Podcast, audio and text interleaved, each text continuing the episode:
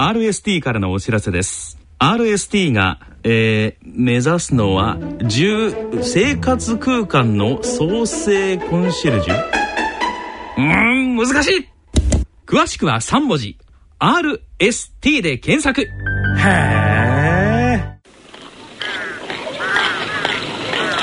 ー。静岡町角電気屋さんのコーナーです。聞き手は静岡在住の歌人田中昭義さんです。今月は南伊豆町にあるウィズ渡辺の渡辺さんと電話をつないでみたいと思います。渡辺さん、よろしくお願いします。お願いいたします、はい、何か電化製品をめぐるお客様とのこうエピソードとかっていうのは何かございましたか？電子レンジ、はい、テレビにしてもそのお客さんの感動っていうんですかね、はい、それっていうのはもう全然お金には変えられないもの、はい、僕らも感じてますからね。本当にいいってもうこう涙して喜んでもらえるような商売ってできたんですよね。なるほど、涙して喜んでもらえる商品で、はい、こういう商品を我々は提供できたわけですから、はい、そういうものが今までにないものを作ってきたわけですよね。なるほど、なるほど。ラジオとかそういうものってのは昔からあって見たりすることができるんですけども、はい、やっぱそういうものってないですよね。はいはいはい、ね、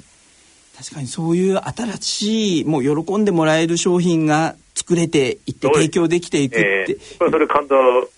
を与えられたっていうことだと僕は思ってますけどね、はい、それによってやっぱり長くそれが商売できた、やっぱ買ったお客様も満足していただいたというふうなことになって、なるほど、結果的にそれが今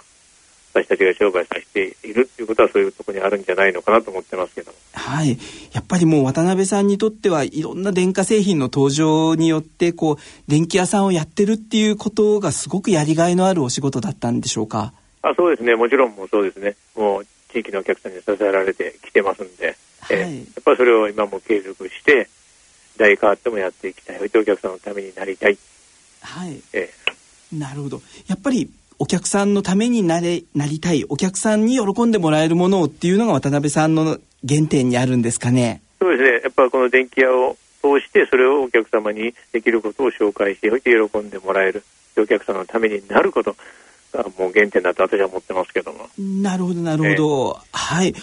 では、えー、と今度は近隣のですね、えー、渡辺さんのいらっしゃるところは商店街とかもあるんでしょうか？はい、うね、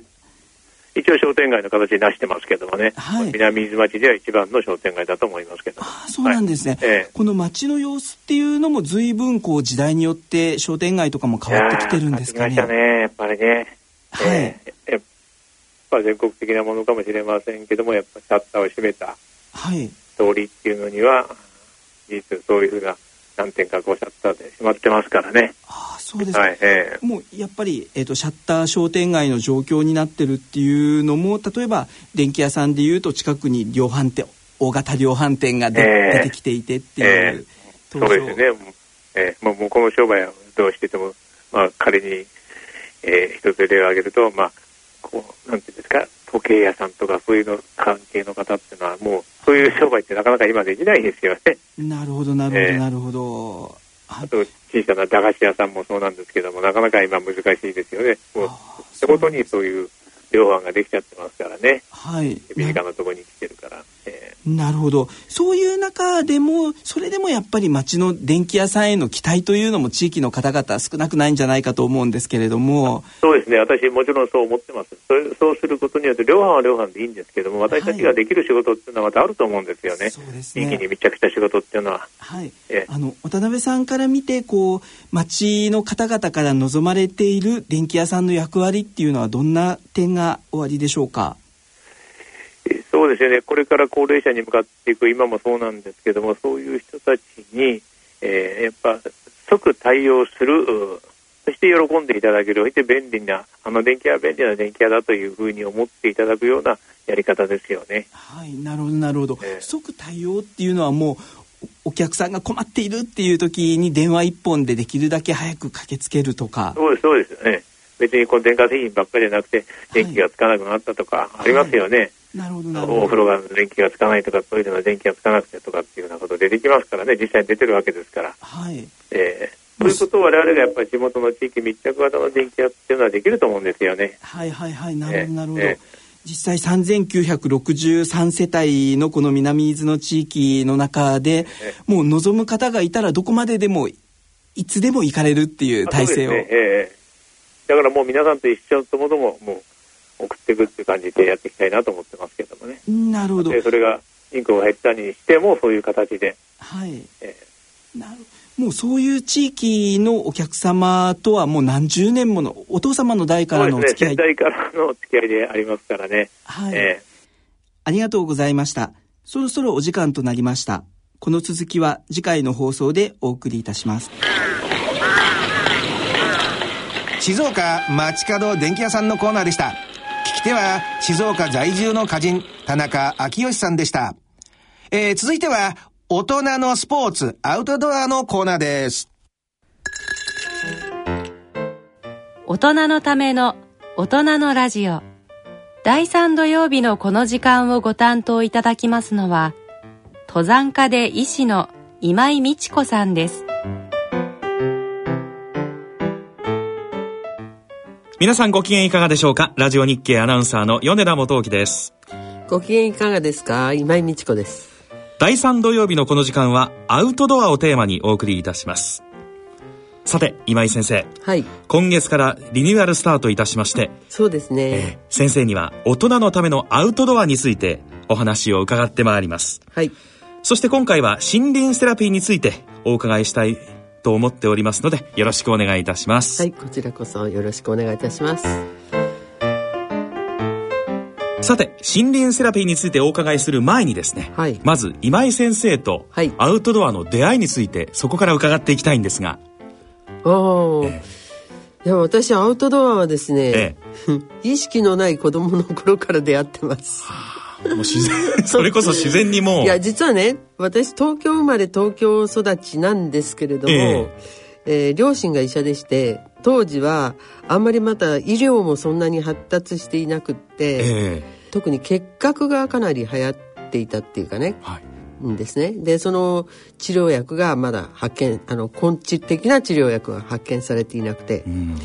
であの結核を治療する時には、まあ、隔離も含めてなんですけれども例えば海岸の松林の中だとか山の上の方の、まあ、森の中に、まあ、闘病生活をするための施設っていうのが結構あったんですね、えー、で都会にも当然病院の中にそういう、えー、治療施設はあったんですけどどうもいわゆる天地療養っていうんですけれども、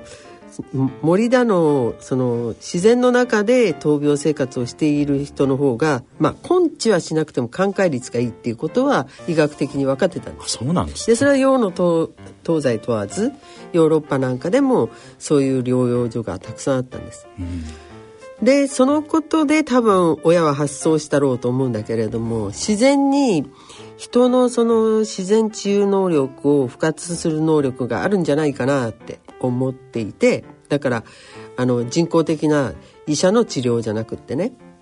でそれは子供だから子供を元気に育てるためにそれを利用しようって親は考えたらしいんですよ後で思うと、え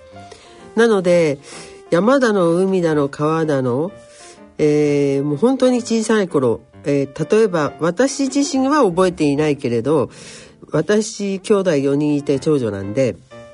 えー、下のその妹妹弟なんかは乳母車に乗っている頃から、えーままあ、世田谷ですから多摩川の河原のところをずっと歩いてあで今はもう甲ヶ丘遊園なんてもうちゃんと綺麗な庭園みたいになってますけれども森だった頃に登りと山みたいな感じの頃にえー、そこに登りに行って、まあ、お休みの日はだいたいそうですね天気ならアウトドアに行っていてで雨が降ったりしていると、まあ、渋谷とか銀座とかに、えー、食事に行ったり映画見に行ったり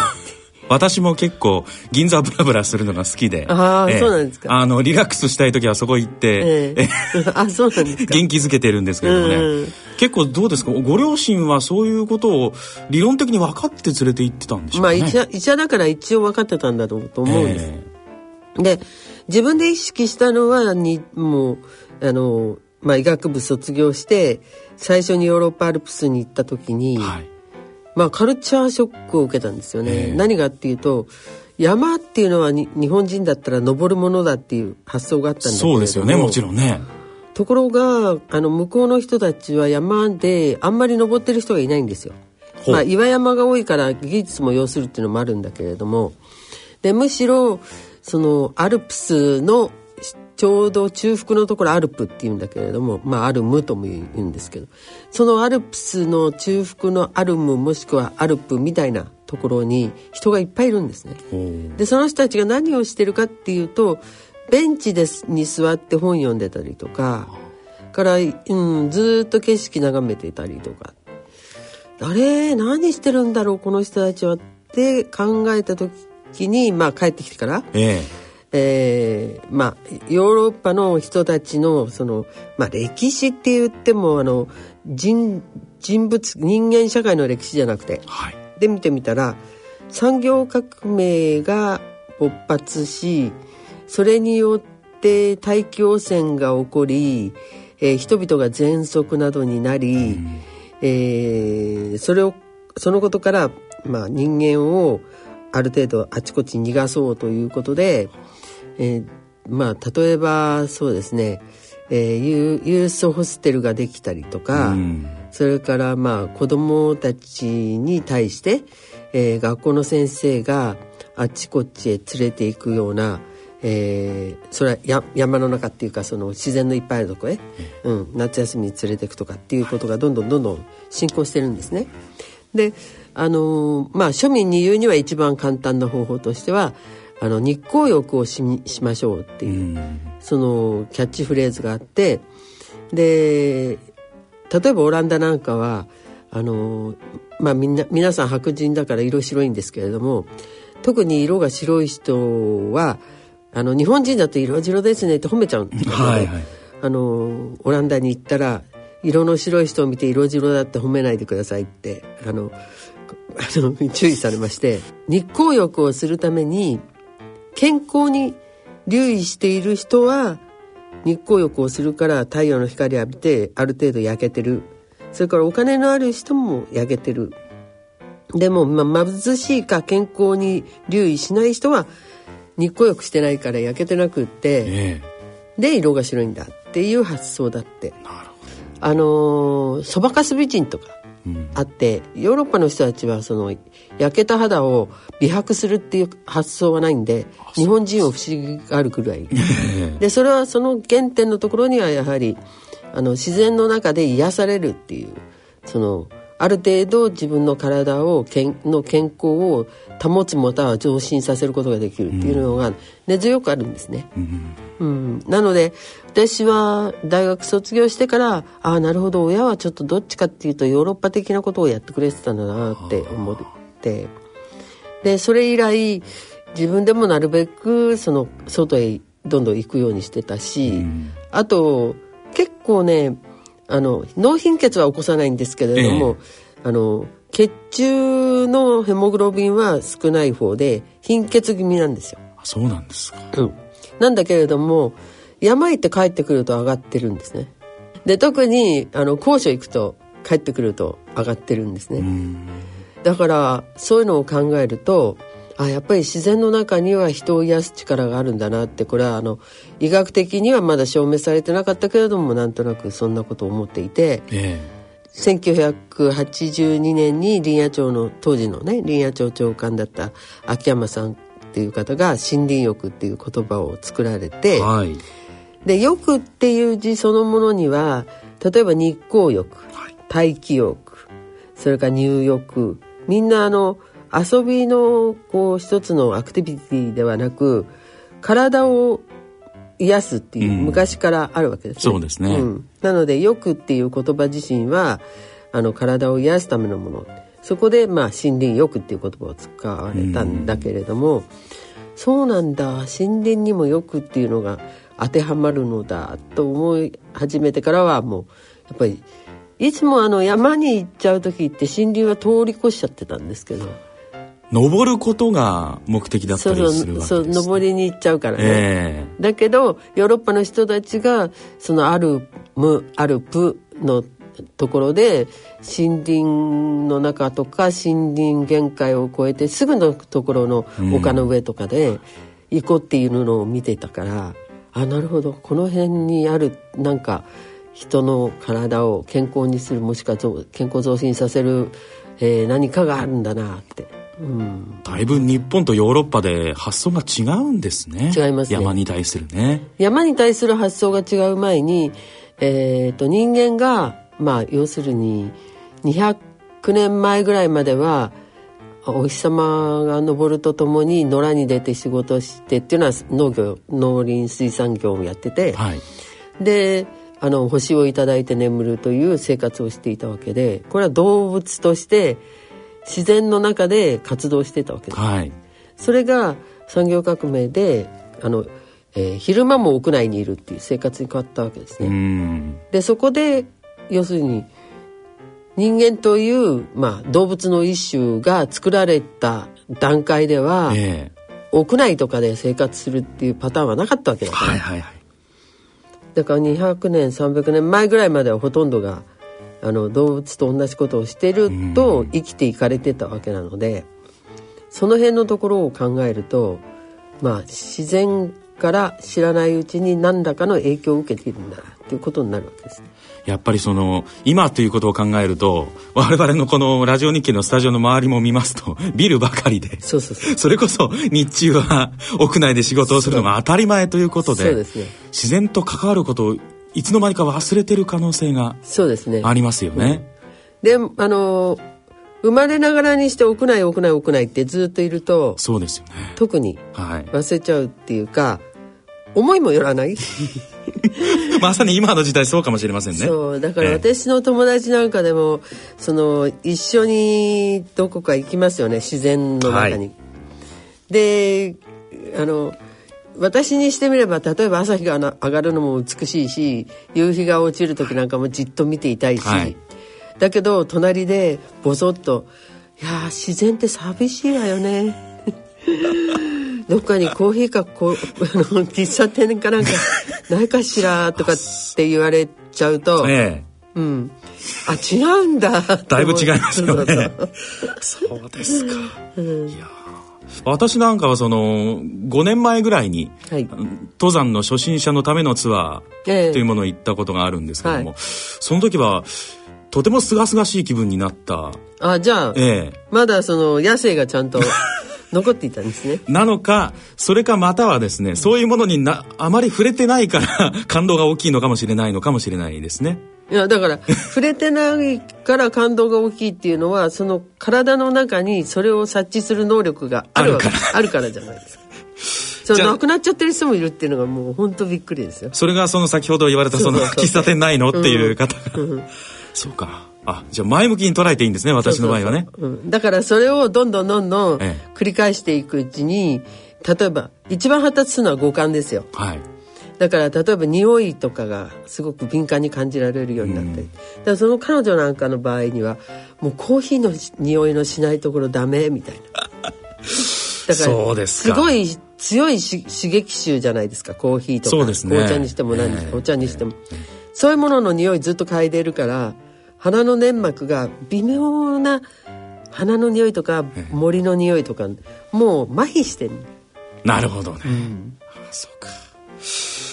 まあその中でですね、はい、まあ、本題に入りたいと思いますけれども、はい、今回のテーマは森林セラピーなんですけれども、はい、そもそも森林セラピーというものはどういうものか改めてご説明いただけますでしょうか。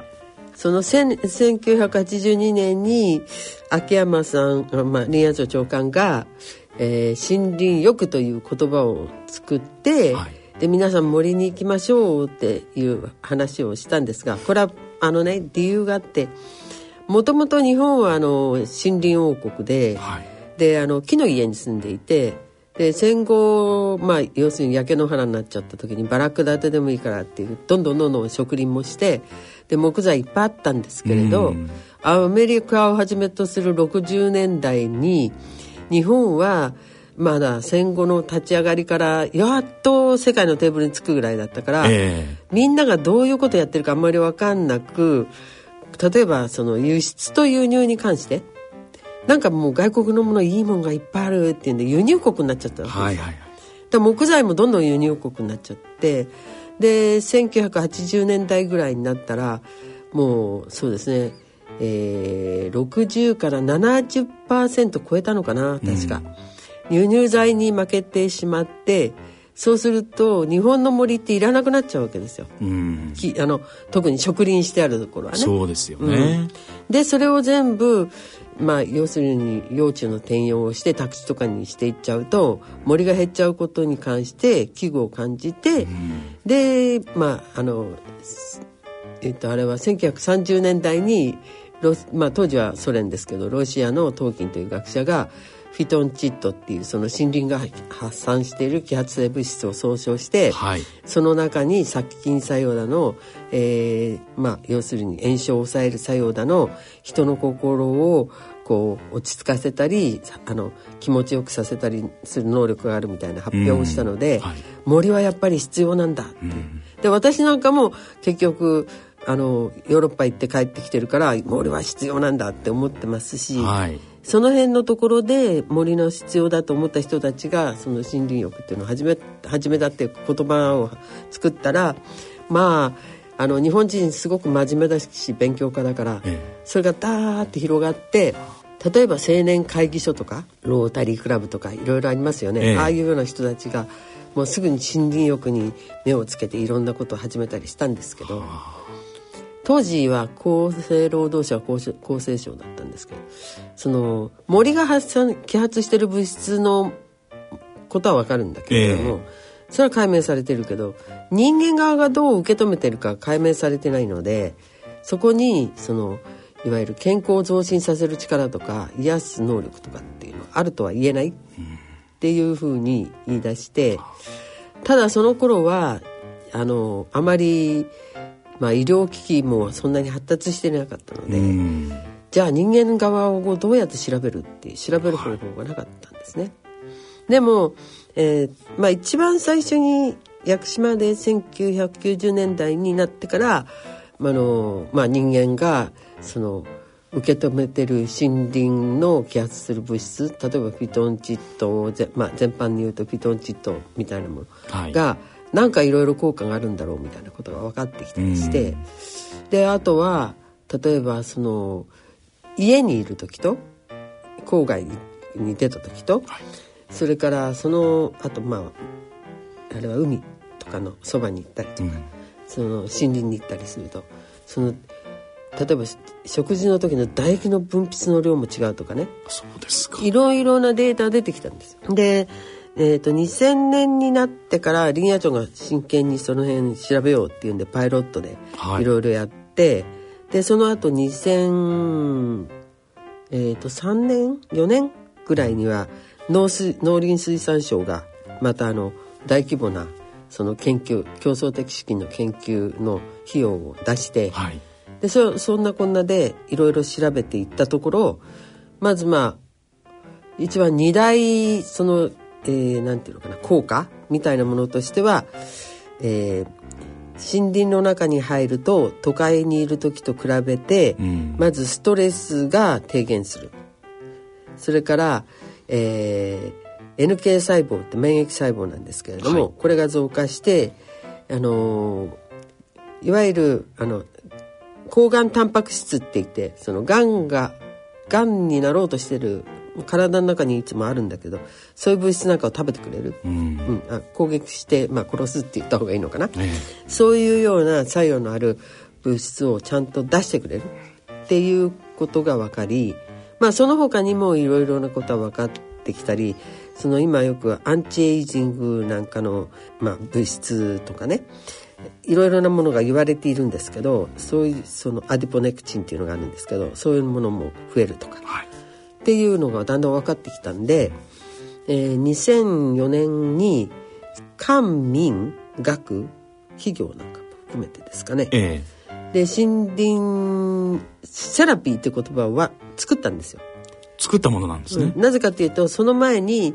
あの森林浴を秋山さんが言ってから、まあ、医者も含めですけれども、それっていうので森林療法とかね、うん、そういう言葉はもう一般化した言葉として出ちゃったので、うん、それじゃなくて科学的に証明されたことを表す言葉として森林セラピーという言葉を作って、でそれに丸 R あの商標登録つけて、でえー、実際にじゃあ何をしたかっていうと、その後町村にそのためのエリアを作っていって、うん、でそれを森林セラピー基地、またその中に、まあ、散策する道を整備してロードっていうような形に作って、はい、うん、ですから森林セラピーは森林浴の、まあ、ちょっと進歩した、あ、なるほどね、科学的に、えー、解明できたもので、森林セラピーという言葉になっていよいよ科学的に科学的に要するにストレスが下がりますよ。でストレスってあの下がると何が起こるかっていうと、はい、あのいろいろな病気の元になる、その元が抜けるっていうことなんですね。うん、例えばあのいわゆる消化器系の潰瘍っ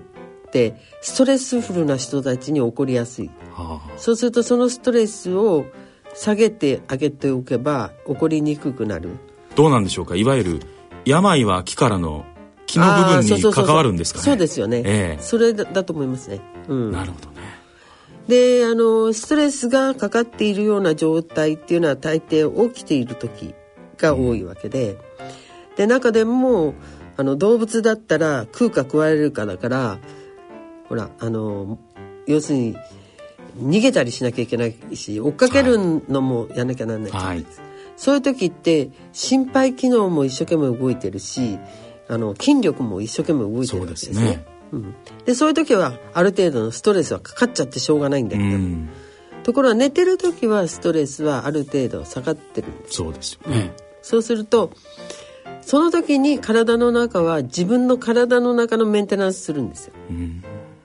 でそこでえー、例えば免疫機能がだーって、まあ、体の中をこう見て、なんかこうがんになりそうな細胞がいるんだったらそれ食べちゃおうとか、はい、うん、い, いろいろなこう内分泌機能が若さを保つためにホルモンをちゃんとバランスよく体全体回そうとか、いろんなことやってるんですけど、うん、うん、で結局はだからストレスを下げることによって免疫機能もアップするんだろうなって思われてたんですが、これもさらにその研究がなされて、免疫機能は森の持つフィトンチッドに直接反応して上がってくるっていうことも分かった、うん、っていうことはもう本当に森が人を、えー、健康に保ったり健康増進をしてくれるって、予防医学的に言うとね、病に強い体にしてくれるっていうのがもうかなり分かってきたって証明されたっていうことですね。そうそうそう、うん、そしてその森林セラピー、はい、これはあの具体的なプログラムも様々あるということなんですね。はい、はい、具体的にはどういうことを森林セラピーでは行われるんでしょうか。まあ、場所もいろいろあるということも聞いたんですが、場所は今だから、えー、ちゃんとね、あの被験者を使って町場とそれからその森林の中と両者で、えー、ストレス度を測ってみて、この森にいる人たちはストレスがちゃんと下がりますっていうのが分かる森っていうのを森林セラピー基地ロードっていう形で作って、はい、それが今全国にごじゅうななかしょ、えー、でそこで、えー、プログラムとしてはそのさっき申しましたように、あんまり過激な活動をしてしまうとストレスは下がらないので効果があまりないからか、うん、はい、歩くのもゆっくりで、まあいちじかんににキロぐらいっていうと、普通の人がいちじかんよんキロ歩くと考えると、はい、もう本当にゆったり歩きながら、で五感を生かして、あの嗅覚だの、それから触覚だの、あのまあ要するに音もね、はい、やっぱり都会にいてわわわわいろんな音聞いてたり、音楽もずっと聞い て, 聞いてたりすると、はい、耳もね、あの感性鈍ってるわけですよ。感覚鈍ってくるわけですよ。 そうでしょうね。えー、でそういうのが森の中であまり、もう川の流れの音だとか、寝っ転がったりするとよくわかるんだけど、顔が日向に当たってて、森のこの木漏れ日に当たってて、森の中にいて、ちょっとまあろくがつぐらいかなみたいな、あのこの辺一帯だとね、はい、関東地方あたり、えー、ちょうど虫が多いから、はい、多くなってくる頃だから、えー、あの虫の羽音まで聞こえる。私もね、うん、あの過去に、うん、縦穴式住居で泊まるっていう体験をしたことがあるんですよ、えーで夜ちゃんと寝たんですね、ええ、そしたらもう夜耳をもう澄ますしかないじゃないですか、ええ、そしたらもう虫の音がもう周りでもう耳の周りを取り囲むぐらいいろんな虫の音が聞こえてびっくりした覚えがありますね。びっくりするでしょ、えーまあ、昔はほらあの家の中で寝てても顔のブーンっていう音がうるさいとかっていうのはそれぐらいなんですよね。それぐらいしかないので、ねえー、羽音がね綺麗にね聞こえたりすると気持ちいいですよね。こんなにいっぱい虫の声って聞こえるんだって、うん、びっくりした覚えがありますね、うんえー、そうでそういうようなことができるようにちょっと歩いたらちょっといい木漏れ日のあたりとか、えー、小川が流れているところで座って、はい、周りを見る、それから目つぶって音を聞く、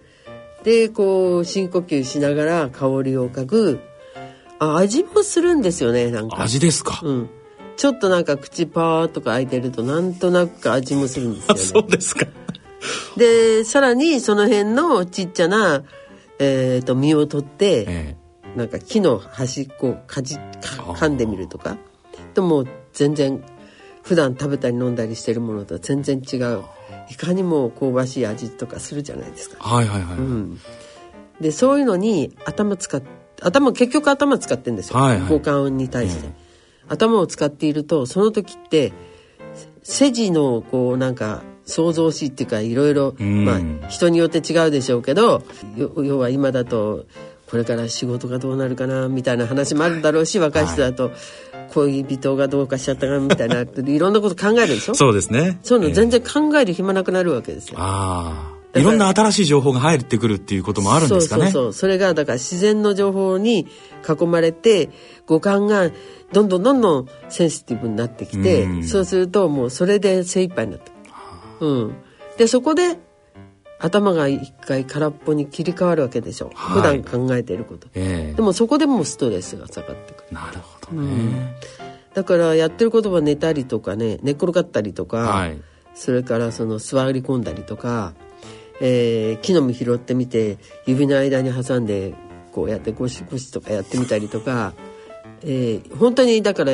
自然と戯れる、うん、でだんだん自然とシンクロしていくっていうそういう感覚でですね。なるほどね。ただあのそれだけでもなんだから実は森林セラピーというのは、ええ、その最初にそういうセ ラ, あのセラピーのできる基地労働を作るとともにそれからちょっと数年経ってなんですけれどもにせんななねんぐらいに立ち上げてエヌピーオー 法人ですね、はい、森林セラピーソサイティというのを作ってそこで森林セラピーガイドと森林セラピストの養成を行ったりしまして、うん、そこで、まあ、要するにガイドさんかセラピストさんが行くと道を迷っちゃうような道は作ってないんですけれどでもここで寝転がりましょうとかここで大きな呼吸しましょうとかいろいろなことをしてもらったり、えー、例えば、まあ、日本でいうとまあ、基礎の五木基礎五木なんていうのがあって、ええ、でこれはあのあのひさこあねって覚えればいいんだけど、はい、ヒノキ、えー、サワラ、えー、とコウヤマキアスナロネズコこれの昔ほら森から出していた木材なんかがあるわけですけど、ええはいはい、そういうようなことも教えてもらいながらあ行くとこれが根底ですとか、うん、そういうのも聞くとそれはそれで知識になって、うんうん、また雑学ですけど頭をちょ頭の中が少しこうそっちに向くでしょ。そうですね。確かにその、まあ、今回のこのラジオを聞いて行ってみようと思う方もいらっしゃるかもしれませんし実際行ってみてどう行動したらいいんだろうなとか、ねね、ルートもあれですし、えー、そういう情報もわからない方も多いかもしれま、知れないんで、えー、そういう方は重要ですよね。そういう方の存在はね。そうですね、えーうん、そしてあのちなみにセラピストとセラピーガイド、えーはい、両者いるわけですがどう違うんでしょうかね。まあ、健康の人が健康観光をしたいときは、ええ、セラピーガイドでいいんですよ。なるほど、うん、ただその人のその人がまあ本当の病気だったらもう医者じゃなきゃダメですけれどもある程度一病息災みたいな感じでいる場合にはそのセラピストの方はどちらかというと、えー、森のこととそれから森林医学のこともまあ、ガイドもガイドもそうなんだけど学ぶんだけれど、はい、それプラスいわゆるコーメディカルっていうかその、えー、ある程度、まあ、例えばなんたらなんとか療法士みたいな、うんうん、医学系のところに関わるような部分も学んだ人たちなので、まあ、あのいちびょうあって病院で治療しなきゃなんない状態じゃなくて、よく、あのー、何かあるけれどもある程度もう普通に生活をしていて、あとは観察していれば医者が時々ね、あの、まあ、さんかげつに一遍とかね、はい、そういう人たち寛解期っていうかそのだんだん回復していくような時期の人たちとか、えー、まだちょっと病とは言えないんだけどメタボリックシンドロームになっちゃっててとか血圧が高くてとかっていうような人たちはある程度そのメニューを変えないとならないので、うん、兆候が見えてるっていうぐらいの段階ですかね。そうそうですね、は